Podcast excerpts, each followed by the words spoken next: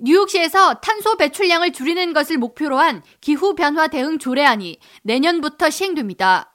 뉴욕시 의회는 지난 2019년 해당 조례안을 통과시켰으며 조례안에 따르면 2만 5천 스퀘어피트 이상 규모의 건물에 대해 탄소 배출량 상한선을 규정하고 오는 2024년부터 2030년까지 단계적으로 규제가 확대됩니다. 우선 내년부터 뉴욕 시내 건물 100만 개 중 약 5만 개의 건물이 조례안의 영향을 받고 시 전체 건물의 75%가 규제 대상이 되며 조례안을 어길 경우 많은 벌금이 부과됩니다.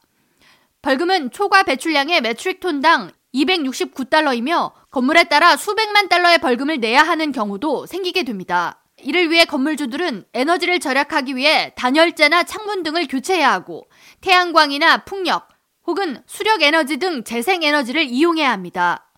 뉴욕시 환경위원회에 따르면 이를 위한 건물 개조 등에 필요한 설비 시장 규모가 향후 10년간 약 200억 달러에 달할 것으로 전망됩니다.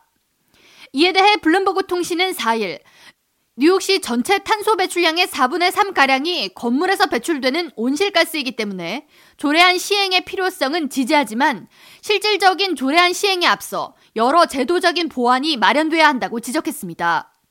신문은 탄소 배출 규정을 준수하기 위해 건물주는 최소 7메가와트의 태양광 발전 시설을 준비해야 하고 이를 위해 25에서 30에이커의 패널이 필요한데 뉴욕시에서 이를 건설하기가 쉽지 않다고 지적했습니다.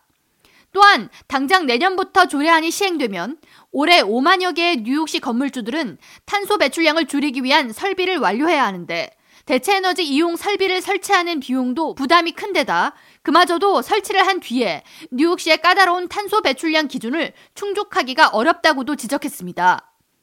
블룸버그 통신은 지난 2011년 환경평가 연구를 인용해 건물 태양광 설비 구축 시 낮 활동 시간대에 건물 전기 소비량의 14%만이 충족이 가능하기에 환경법을 준수하기 위한 여러 재정적 그리고 제도적인 지원이 필요하다고 지적했습니다.